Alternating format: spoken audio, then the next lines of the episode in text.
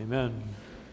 I always like John Newton's hymns, and fitting that we speak of bringing petitions to the King as we look at the Lord's prayers preserved for us here in Luke's Gospel. Find ourselves in the beginning of chapter 11 in the Gospel of Luke, and we'll look at verses 1 through 4 today together. 1 through 4. This is God's word to us. Now, Jesus was praying in a certain place. And when he finished, one of his disciples said to him, Lord, teach us to pray as John taught his disciples. And he said to them, When you pray, say, Father, hallowed be your name, your kingdom come. Give us each day our daily bread, and forgive us our sins, for we ourselves forgive everyone who is indebted to us and lead us not into temptation. Amen.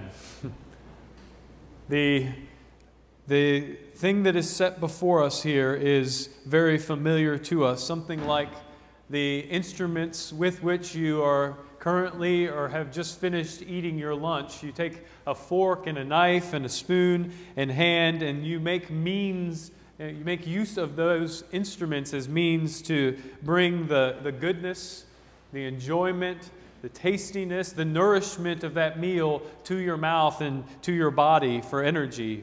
We do the same with our drinks. You have your drinks in cups or some vessel or another. You never drink a drink without a cup to hold the liquid in so that you can bring that, that, that thirst slaking liquid to your mouth in our confession, it speaks of prayer in terms like these. They are prayer is a means to a certain end. It is a means of grace, an instrument to bring us, you and I, to our hungry and thirsty souls the righteousness of Christ that we so long for, that we so need. And without it, we may not be able to bring it effectively to ourselves, just like a cup or water without a cup. Or to use the language of the catechisms, prayer is a means whereby Christ communicates to us the benefits of redemption, the soul satisfying grace of his high priestly mediation is accessed for us by this very simple means, this thing that we call prayer. And it is a great privilege, is it not, that we, you and I, mere mortals, with short, tiny lives can come to the infinite, eternal, all holy God and know that He hears us. It is a great privilege, but nevertheless, it is one that we so often neglect, do we not? Or if we don't neglect it, we misunderstand it or even misuse it. It's one of those things that is to be such an encouragement to us, but is so often a source of so much discouragement, dis- discouragement and trouble. It's one of those areas in the Christian life which causes us much anguish, for we know that it is, it is good. We know that it is indeed a great good, but so often we find it a difficult task. And that, I think, is why this text in particular is so important for us, so useful to us. Here is, we, we always want it when we are listening to preaching, do we not? We come to the, to the service and we listen to the minister and we think, I need real, practical, everyday, black and white, easy to put to use help in my life. And here you go, written in black and white the most practical help you could possibly find an order, a pattern, a special rule of direction for all of your praying. And while we could dwell on it, obviously, for weeks, there are books upon books written about this prayer. For thousands of years, Christians have meditated on this prayer. We don't have time but to just simply walk through it and glean what we can. Something like the disciples in the grain field on the Sabbath day, as they came through those wheat fields, were able to grab handfuls and eat what they could knowing that they could come back. And so it is with us today. We, we can come back here again and again, but for today, let's walk through and take the text as it comes to us. And as we do so, remember what we've just left. Remember last week we, we were in Martha's house. Remember Martha, busy about many things. She had invited Jesus in, Jesus in. She had been taught a lesson by Jesus. And I think this is important because the lesson that she is taught is at the feet of Jesus in something that looks very much like the posture of prayer. She had come to Jesus with a request in chapter 10, verse 40 Lord, don't you care that my sister has left me to serve alone? Tell her to help me. She's making a request, a petition to the king. Her prayer, though, remember, is answered with not exactly a no, but certainly a corrective word from the Lord Martha, Martha, you're busy about many things and anxious and troubled, but one thing is needed, and Mary has chosen that part which shall not be taken from her. And so she is left there before him, Martha is, before Jesus, and we with her, silent, wordless. All that she had is finished being said, and now she's before the king and doesn't have anything left to say. And I think it's important that it's in that very place that chapter 11 begins. And this text comes to us, and it comes bringing words to us, words to the wordless, speech to those who are mute in prayer. Have you ever felt like you were in the place of prayer and had nothing to say, and your tongue had nothing to speak? You're full of need, but without the right things to say. Well, here it is. And fittingly, it opens with a picture of the one who speaks for us when we have no words. And he, by his speech, looses our tongues. Verse 1, it says, Now Jesus was praying in a certain place, which is an encouragement. When you fail to pray, Jesus doesn't. Jesus is praying. He doesn't fail. He is praying in a certain place. The disciples seem to be aware of it as well. They, they are in some way at least watching, paying attention, maybe not staring at him, but out of the corner of their eye, they notice what he's doing. And so it continues. When he finished, also encouraging, Jesus prays, but Jesus also had times when he was done praying and got up from prayer and went about the work that he had to do. And so for us, and when he finished, when he said his amen, one of his disciples came to him and said, Lord, teach us to pray as John has taught his disciples. They ask him to teach about prayer man to man.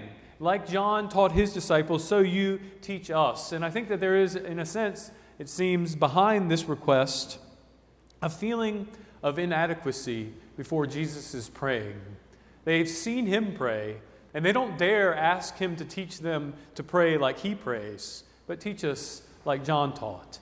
Don't teach us like you did because there's something we might guess otherworldly about his prayer and too high. We can't attain to it. So just teach us, but teach us like John. Whatever the case may be, Jesus is happy to grant the request. Verse 2, he says to them, When you pray, which clearly entails something, doesn't it? When you pray, he expects it, does he not? He assumes that we, you and I, will pray. Not only that, but he knows we will.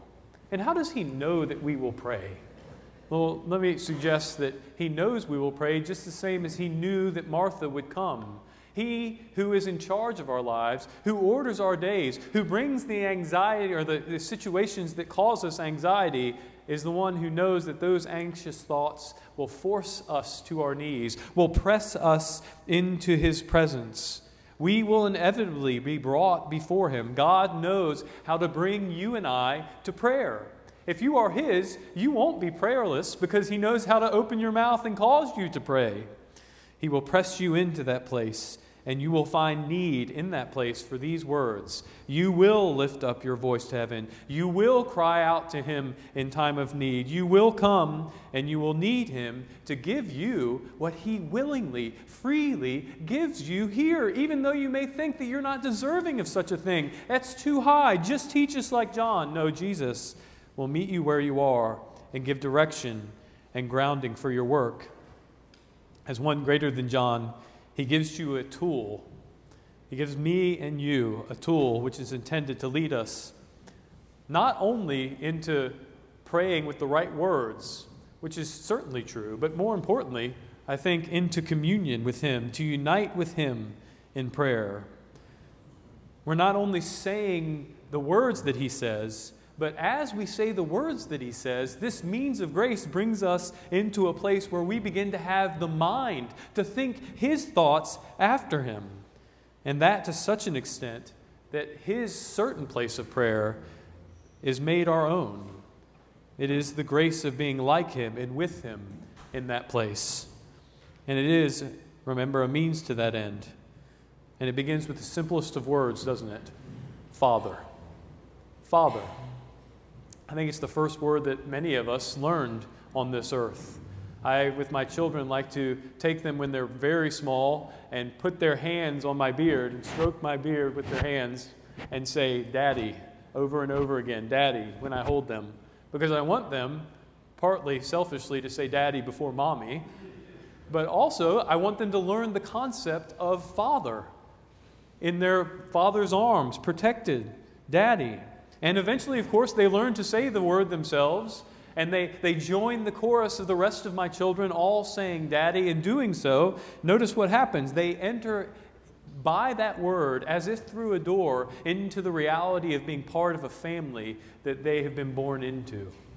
And I think it's the same here. Jesus gives us a word of participation in his life as a son in his father's house. We with him lift our voice and begin our prayer with his word, Father calling on the Father of our Lord Jesus Christ as our Father. And so we enter into our world as the world of His Father and ours. This is, as we sing, our Father's world, right? It is a grounding reality. It centers us, as does our own place that we call home and family in our common life. It's the place that you always go back to to remember who you are and where you come from so that you can go where you need to go and are called to go. And so here. But then, having brought us into that very common reality and an experience of it in prayer, he adds, Hallowed be thy name. And so the close, warm, common feeling of the term Father is quickly set apart and made holy we pray to God as Father, yes, but in a way that, that distinguishes him from all the rest of our fathers. He is the one from whom all the fathers, Paul writes, received their name. All fathers on earth receive their name from this Father. All that is good, all that is true, all that is comforting in our conception of fatherhood, whether we've seen it in our own dads or in someone else's dad or in, in a dad on TV, wherever we find it, it has its root in the God and Father of our Lord Jesus Christ, who we call upon here and hallow. And the very reality is a thing Fatherhood is a thing because it finds its being in Him, the fountain of all things. He is, in one way, we could say, like our fathers, shares a name, but He is so much not like them. His fatherly care includes things that we're familiar with with our parents, our fathers at home discipline, rules, acts of love, words of comfort, a sense of protection, perhaps, but in a way that is higher and pure and set apart from those things in a way that is almost incomprehensible. Hebrews 12:10 reminds us of these things. Our earthly fathers disciplined us for a short time as it seemed best to them, but God, the Father to whom we pray, disciplines us for our good that we may share in his holiness. Hallowed, you see, be his name. When we pray, we pray to him and ask that in our own hearts of him and no other. And to this he adds, Your kingdom come. Three words Your kingdom come. It's a shortened, simplified version of the one that we're used to praying Sunday after Sunday, but it still has the same, same information. It still packs the same punch, we might say. Each word has weight. It begins with your. And don't we need to say that? We who, like Martha, come burdened into prayer with so much that is ours and, and so many needs that we think we have. And, G- and Jesus gives us a means to turn away from ourselves and turn towards someone else first. Your, your. We need for our good to think about someone other than ourselves. We need to think and pray about what is properly God's. And then he clarifies it further with the second word, your kingdom. It's not a general reflection on everything that's God's. It's not just your stuff, God's, but particularly your kingdom. It's a turn towards that which is His as He is a king. And that communicates a certain something, doesn't it? When we crown the Father with the crown, there's a certain sense of order and purpose in it all, a majesty and a, a strength that communicates crowns and, th- and thrones and throne rooms and, and, and all kinds of regalia, the whole court of, of a king, and, and maybe even a certain sense of fear and trembling before one who is a king. Our Father is a king. He has a kingdom. And when you pray, you look away from yourself and toward the kingdom of your Father. And then the third word, the verb, and notice it's a summons come. The kingdom that is our Father's is not here. And maybe as we're beginning, if you go slowly through it and you're thinking in terms of your kingdom, we may have had it set before our eyes and had in our imagination all the trappings of a kingdom, but with this verb, that is suddenly thrust out away from us and it needs to come. It's not now. We need to ask that it would come. We do not go to it. It comes to us. We can't bring it in. It must, it must come. We need to pray for the majesty and strength and order of the Father to come. And notice how that orients our gaze, not only away from ourselves with the your, but away from our present time with a future thing that is not yet, that we long to come. Come. And all of us know what it, what it is to live like that, don't we? We all have this capacity to have in our calendars some day for which we're living in our present, whether it's a holiday that's coming up, or a deadline that's fast approaching, or maybe a birth or some other thing that is in the calendar. We, we live our daily lives with an eye to the future. It's what we're made to do, really. And Jesus, by this prayer, properly orients that capacity in us so that we live in this present time, not for the next holiday or the next deadline, not primarily, but for the kingdom that's coming. And the desire for that to come, not, not our birthday, but Jesus and his kingdom in all of its fullness come. That's what a prayer, this prayer helps us to do, to sober us and settle us in that. And then moving on to verse 3, the Lord teaches us next to ask the Father to give. And it is communal. He says, Give us. That's what we pray. Not just give me, give us. It's not a solo mission. It's not just me and Jesus quietly together. And even when it is just me and Jesus quietly in my prayer closet, I pray this prayer and I'm praying with all of you. And all of us are praying with all of the saints who have lived before him from the very beginning of time, and even those who will come after us. We never pray alone. G.K. Chesterton writes about his own conversion. Uh, some of you may know that name. He was a, an essayist in the early 1900s, and he, he wrote of his own conversion and he spoke of it in terms of, of a, a, an explorer who, who's found a new and uncharted island for himself. And, you know, he's been in the ocean drowning, and finally he comes to a place and he's so excited to find it. He, he, he, he wants to claim it for his own, and he gets out his flag, and just as he's about to plant the flag in the ground to claim it as a, as a, a newfound land for his own name, he suddenly looks up to find that he is not on a deserted island, but in England.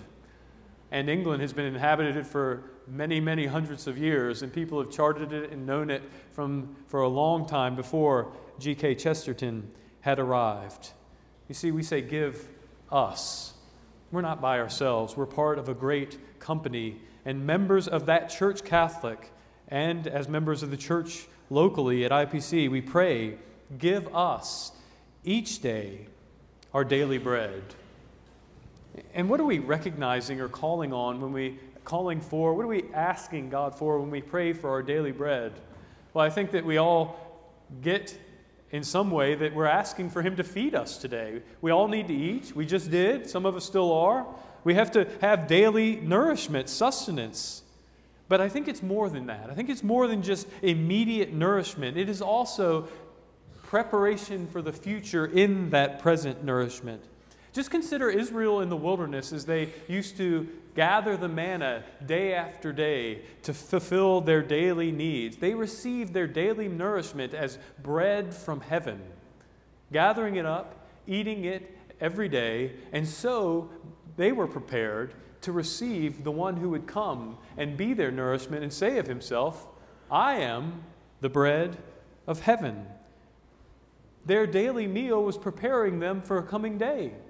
Their gathering up that particular food and receiving it as a gift from God was preparing them to receive the ultimate gift of God. And so you and I eat, even today, and our eating is just a preparation for a greater feast that's coming, is it not?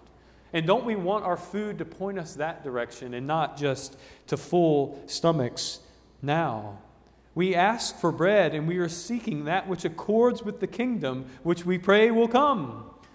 And we ask it, in a sense, as though all of our meals are wave upon wave of that approach, like Esau, like Jacob, who sent all the gifts before him as he approached his brother Esau in the Old Testament. All of it signs that someone is, is coming. And so, to further ready ourselves for such a coming, we pray, verse 4 and forgive us of our sins. Why?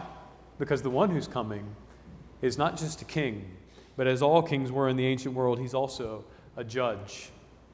He comes to take his seat, and we must be ready to stand before his feet in that hallowed place.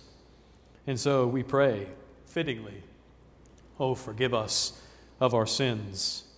And as often as we ask for bread, we seek it, do we not? We pray for bread and we pray for forgiveness almost in the same breath because it is as necessary as eating that we have this in His presence. Apart from such forgiveness, the rest, all of it, is worth nothing.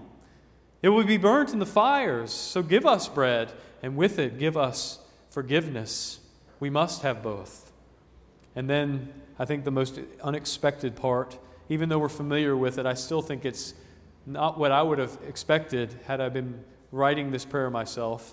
He adds something that looks very much like a condition to our prayer, does he not? He says in the second half of verse 4 Forgive us for, or since, we ourselves forgive everyone who is indebted to us. Notice it's two categories Forgive us our sins. Trespasses against God alone. Against you and you alone, I have sinned and done what was wrong, as we forgive those who are indebted to us.